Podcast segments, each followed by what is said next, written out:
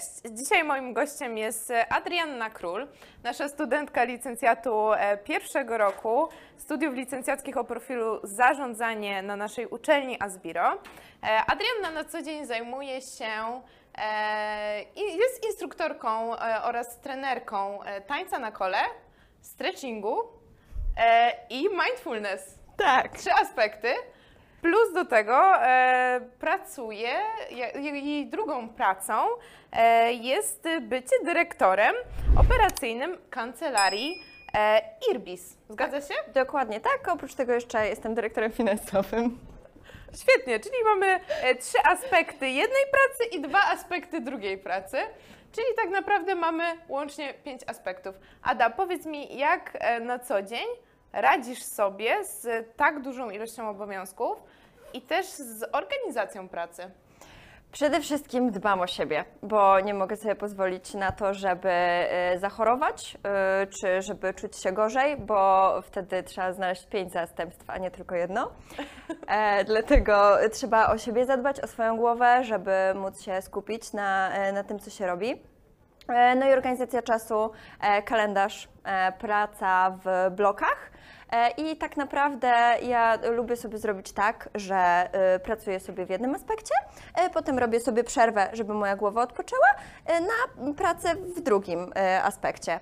E, I wtedy nie, nie ma takiego problemu, że robię cały czas to samo i jestem na przykład znudzona. To są dla mnie zawsze e, nowe wrażenia, więc e, A opowiedz mi proszę, rozwiń pojęcie pracy w blokach. Na czym ono polega?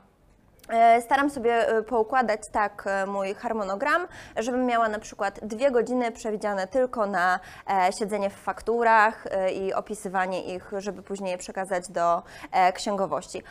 I w momencie, kiedy zadzwoni minutnik, że te dwie godziny minęły, ja to rzucam, nie robię tego dalej i na przykład mam dwie godziny na trening, czy na przygotowywanie się do zajęć, czy na ich poprowadzenie. No dobrze, a jeżeli powiedzmy w tych dwóch godzinach nie zmieścisz się, a masz pracę, która musi być wykonana na CITO, na już e, i, i jej nie zrobisz, czy nie czujesz takiego dyskomfortu psychicznego, że to jest niewykonane? A minęły dwie godziny i to jest taki, e, taki dylemat, prawda? Czy to odłożyć i trzymać się swojej zasady, czy zrobić to? E, Jak to rozwiązujesz? Czasem tak jest, że to ym, trochę boli, ale raczej staram się w taki sposób planować, żeby mniej więcej przewidzieć, ile to e, zadanie e, zajmie. E, czasami jest pożar i, i trudno, y, natomiast kiedy przychodzi godzina 16.30 i muszę wyjść, zdążyć na zajęcia, żeby poprowadzić je, bo tam czekają na mnie ludzie, to nie przejmuję się tym, czy zdążyłam coś wysłać do księgowości, czy nie. Czyli zostawiasz to i przypuszczam, że wtedy działa Twój mindfulness. Opowiedz może o tym, czym jest mindfulness. E, Mindfulness to jest takie bycie w chwili obecnej. E, Nie pozwalam sobie na to, żeby zajmowała moja, mo- zajmowały moją głowę e, jakieś myśli właśnie pod tytułem tu czegoś nie zrobiłam, a może mogłam zrobić to lepiej. Jestem w tym momencie, w którym jestem teraz i zajmuję się tylko tym, czym zajmuję się teraz, bo wtedy jestem w stanie pracować najbardziej efektywnie. Bo jeżeli będę na zajęciach, e, które prowadzę z ludźmi, myśleć o fakturach, to nie będę dobrze prowadzić zajęć. A jeżeli siedząc w fakturach będę myśleć o zajęciach, to na pewno się z czymś pomylę. No dobrze, czyli żyjesz tu i teraz, e, pracujesz blokami, e, perfekcyjna organizacja Ci w tym pomaga, starasz się nie przejmować pożarami, brzmi w ogóle jak utopia tak naprawdę. Ja też Ale nie pracuję na, ja też nie pracuję na pogotowiu. Więc e, jeżeli coś się wydarza, to zazwyczaj nie grozi to ludzkiemu życiu. Więc naprawdę można sobie pozwolić na ten spokój. Ja wiem, że każdy ma swój Monteverest i każdy ma jakieś trudne. Nie zdarza Ci się zaniedbywać tak e, dwóch e, tak naprawdę skrajnych branż, w których pracujesz? Nie. Je- To jest, to jest moja przerwa, to jest mój odpoczynek. Czyli pracując w jednej pracy, odpoczywasz od tej drugiej, tak? Dokładnie tak. Brzmi cudownie. A powiedz mi jeszcze, bo tak, e, zaczęłyśmy od tego, e, czym się właśnie zajmujesz i chciałam wrócić właśnie do e, tego bycia instruktorką i trenerką tańca na kole, bo jest to też dosyć coś jeszcze takiego, wydaje mi się, nie... no, mało popularnego mimo wszystko. E, powiedz mi, bo wiem, że ty na Facebooku, generalnie w social mediach, mocno budujesz swoją markę osobistą. E, w jaki sposób to robisz, na Tak. czym się skupiasz i co przynosi Ci największą efektywność. Mnie też zależy, nie zależy mi na tym, żeby promować w ogóle aerial hub i koło i zdrowy tryb życia, tylko żeby tu ludzie do mnie chcieli przychodzić, bo e, po co robić klientów konkurencji. E, więc staram się po prostu być obecna z moimi klientami e, albo z moimi przyszłymi e, klientami, e, pokazywać im, co się u mnie dzieje, doradzać, e, no bo mm, nawet jak idziesz do Biedronki, i pani cię perfekcyjnie obsłuży, pani kasjerka. Szybciutko tutaj zapyta cię o kartę biedronki, e, wychodzisz zadowolona. No ale następnego dnia rano myślisz o niej?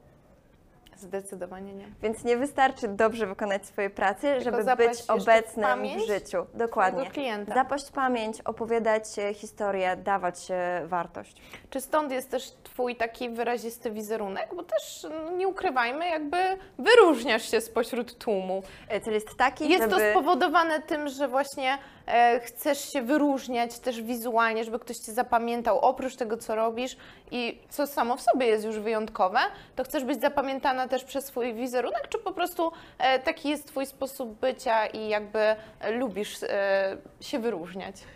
Ja to lubię, bo inaczej bym tego nie robiła. Natomiast bardzo się to przydaje, e, chociażby nie trzeba zapamiętać, jak się nazywam, wystarczy powiedzieć ta dziewczyna w kolorowych włosach. I już raczej nie będzie problemu z studentów na początku roku tak mniej więcej Cię nazywano na początku, zdecydowanie. Jestem, zdaję z tego sprawę, w ogóle się na to nie obrażam, bo zapadłam w pamięć. Może się podobać, może się nie podobać, ale nie dasz rady przejść obojętnie. No dobrze, a wracając do tej marki e, osobistej, e, co najwięcej klient, co przy, jakie działania przynoszą Ci najwięcej klientów? Regularność. Jeżeli jesteś regularnie obecny, mediach, tak? dokładnie.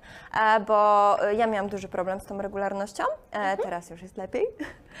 I zauważyłam mocny wzrost od kiedy faktycznie wchodzą te posty regularnie, kiedy jest to przypilnowane. E, Tutaj, żeby być z tym klientem w jego wolnym czasie poza treningiem, e, to, to, działa, e, to działa tak naprawdę najlepiej. No i żeby to były wartościowe treści, które przydadzą się. Czyli też starasz się jakby prezentować jako taki ekspert w swojej dziedzinie? Ktoś, kto się na Tak. tym zna jak najlepiej, czy nie masz takiej potrzeby, bo to jest dosyć taka powiedzmy odrębna dziedzina, gdzie jakby nie ma dużo osób, które się zajmują tym samym co ty. I tak i nie. Ja na pewno chcę być przystępna, e, czyli e, nie używam skomplikowanych nazw mięśni, e, nie mówię o skomplikowanych procesach, które zachodzą w ciele, chociaż o nich wiem. Natomiast moich klientów ani to nie interesuje, e, ani prawdopodobnie nie mają czasu, żeby się w to wystarczająco zagłębić, żeby e, zrozumieć. Więc e, czasem opowiadam o krwinkach, którzy jak ochroniarze bronią Twoich mięśni podczas rozgrzewki i wydaje mi się, że też to jest e, takie e, eksperckie, ale, Ale na takim zrozumiałym poziomie. Jest charakterystyczne i jest nieco też zabawne tak naprawdę, bo też nie pracujesz tak naprawdę tylko z dorosłymi, ale też z dziećmi, prawda? Tak, z dziećmi mniej, natomiast głównie z dorosłymi. E, dorośli też potrzebują e, metafor, też potrzebują prostego języka, e, prostego komunikatu e, i czegoś e, no, takiego na luzie. Mnie też nie zależy, żeby obsługiwać wszystkich. Jeżeli komuś nie odpowiada mój styl, jest mnóstwo e, bardzo poważnych trenerów. Świetnie, to jest bardzo dobre podejście i tutaj myślę, że też pomaga Ci Twój mindfulness, żeby się z tym pogodzić i po prostu przyjąć, że jest jak jest i to jest super. E, a powiedz mi, e, bo też jednak był ostatnio dosyć ciężki okres dla osób e, z Twojej branży i z branż pokrewnych, to znaczy e, jakby nie mogły się odbywać fizycznie zajęcia. Jak sobie z tym poradziłaś, w jaki sposób to rozwiązałaś? Bo z tego, co rozmawiałyśmy między sobą prywatnie, opowiadałaś mi o tym, że prowadzisz dużo zajęć online i to już zostało, prawda? Utrwaliło się to. E, Jak to wygląda Tak teraz? naprawdę my przestaliśmy prowadzić zajęcia tylko przy tym pierwszym lockdownie w marcu. a Później jak w czerwcu e, otworzyli te, e, te branże, to już później się nigdy nie zamknęliśmy ani na drugą falę, ani na trzecią, ani na 64. To zresztą też jest kwestia tego, że pracuję w kancelarii i wiem jak to zrobić. Także tutaj te moje branże się łączą. Także jest to taki e, Miałaś asa w rękawie po prostu. Tak, natomiast e, e, dziewczyny, bo jakby głównie mam klientki, jeżeli chodzi o, o stretching, e, powiedziały, że e, okej, fajnie, że otwieramy, ale one i tak chcą zostać online, bo dla nich jest to wygodne. Nie muszą dojeżdżać. Sama wiem, jak to wygląda. Odkąd zamknęli siłownię, nie wróciłam na siłownię, bo nauczyłam się ćwiczyć w domu i jest to dla mnie wygodniejsze. Nie muszę wsiadać do auta, nie muszę dojeżdżać na te zajęcia. Rozkładasz matę, możesz być w piżamie, bo ja też mówię dziewczynom, śmiało, ćwicz w tym, w czym jesteś, e, jakby nie ma z tym żadnego problemu, tylko ja widzę Cię, ale to po to, żeby Ci poprawić e, kolano. Ale też y, swoją osobą jesteś, y, jakby dajesz ten luz, dajesz tą swobodę właśnie tym ludziom i jakby oni, przypuszczam, się nie krępują przed tobą, prawda? Bo jesteś taką właśnie osobą bardzo otwartą, kontaktową, taką, która właśnie daje e, odbiorcy swobodę, co jest Tak. świetne. Tak. dokładnie. Dziękuję Ci, Ada, za tą e, rozmowę. Dziękuję Ci e, za treść, którą nam przekazałaś, w szczególności w aspekcie właśnie tego, powiedzmy, luźniejszego podejścia, organizacji, no i też, też budowania marki osobistej. E, dziękuję za uwagę. Zapraszam do obserwowania naszego kanału na YouTubie e, i do zobaczenia.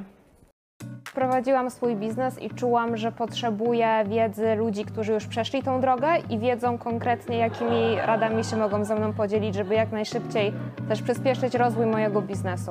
Wiedziałem o tym, jacy są wykładowcy, osoby, które tutaj studiują, że są to po prostu przedsiębiorcy, a, a nie teoretycy.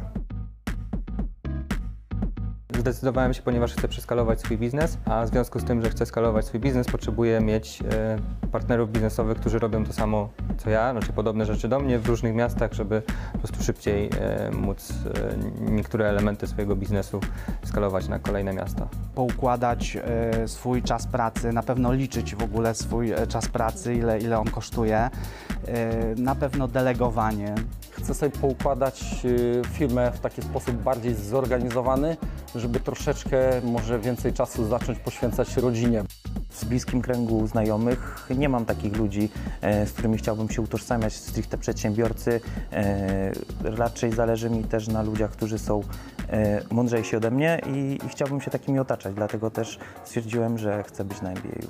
poznawanie ludzi, którzy też prowadzą swoje działalności gospodarcze i no, po prostu zajmują się biznesem. Brakowało mi po prostu jeszcze takiego dopieszczenia pod względem kontaktów, jakiejś tam wiedzy merytorycznej oraz specjalizacji e, już takiej e, szerokiej jak MBA, więc wybrałem Sbiro, no bo jestem członkiem tego Sbiro, jestem też koordynatorem i porozmawiałem też z uczestnikami, e, którzy przeszli MBA i dowiedziałem się, że jest bardzo dużo kontaktów, dużo wartościowej wiedzy.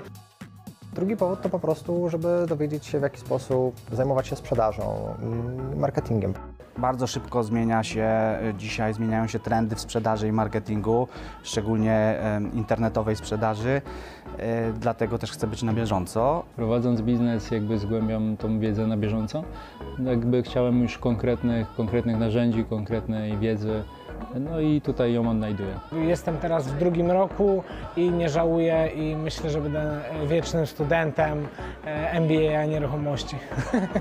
No chciałam działać w nieruchomościach, więc y, no to było to od zawsze chyba, tak czułam, że to będzie to, więc jak już e, dowiedziałam się, że, że są takie studia na Zbiro właśnie, no to wiedziałam, że to, to będzie to.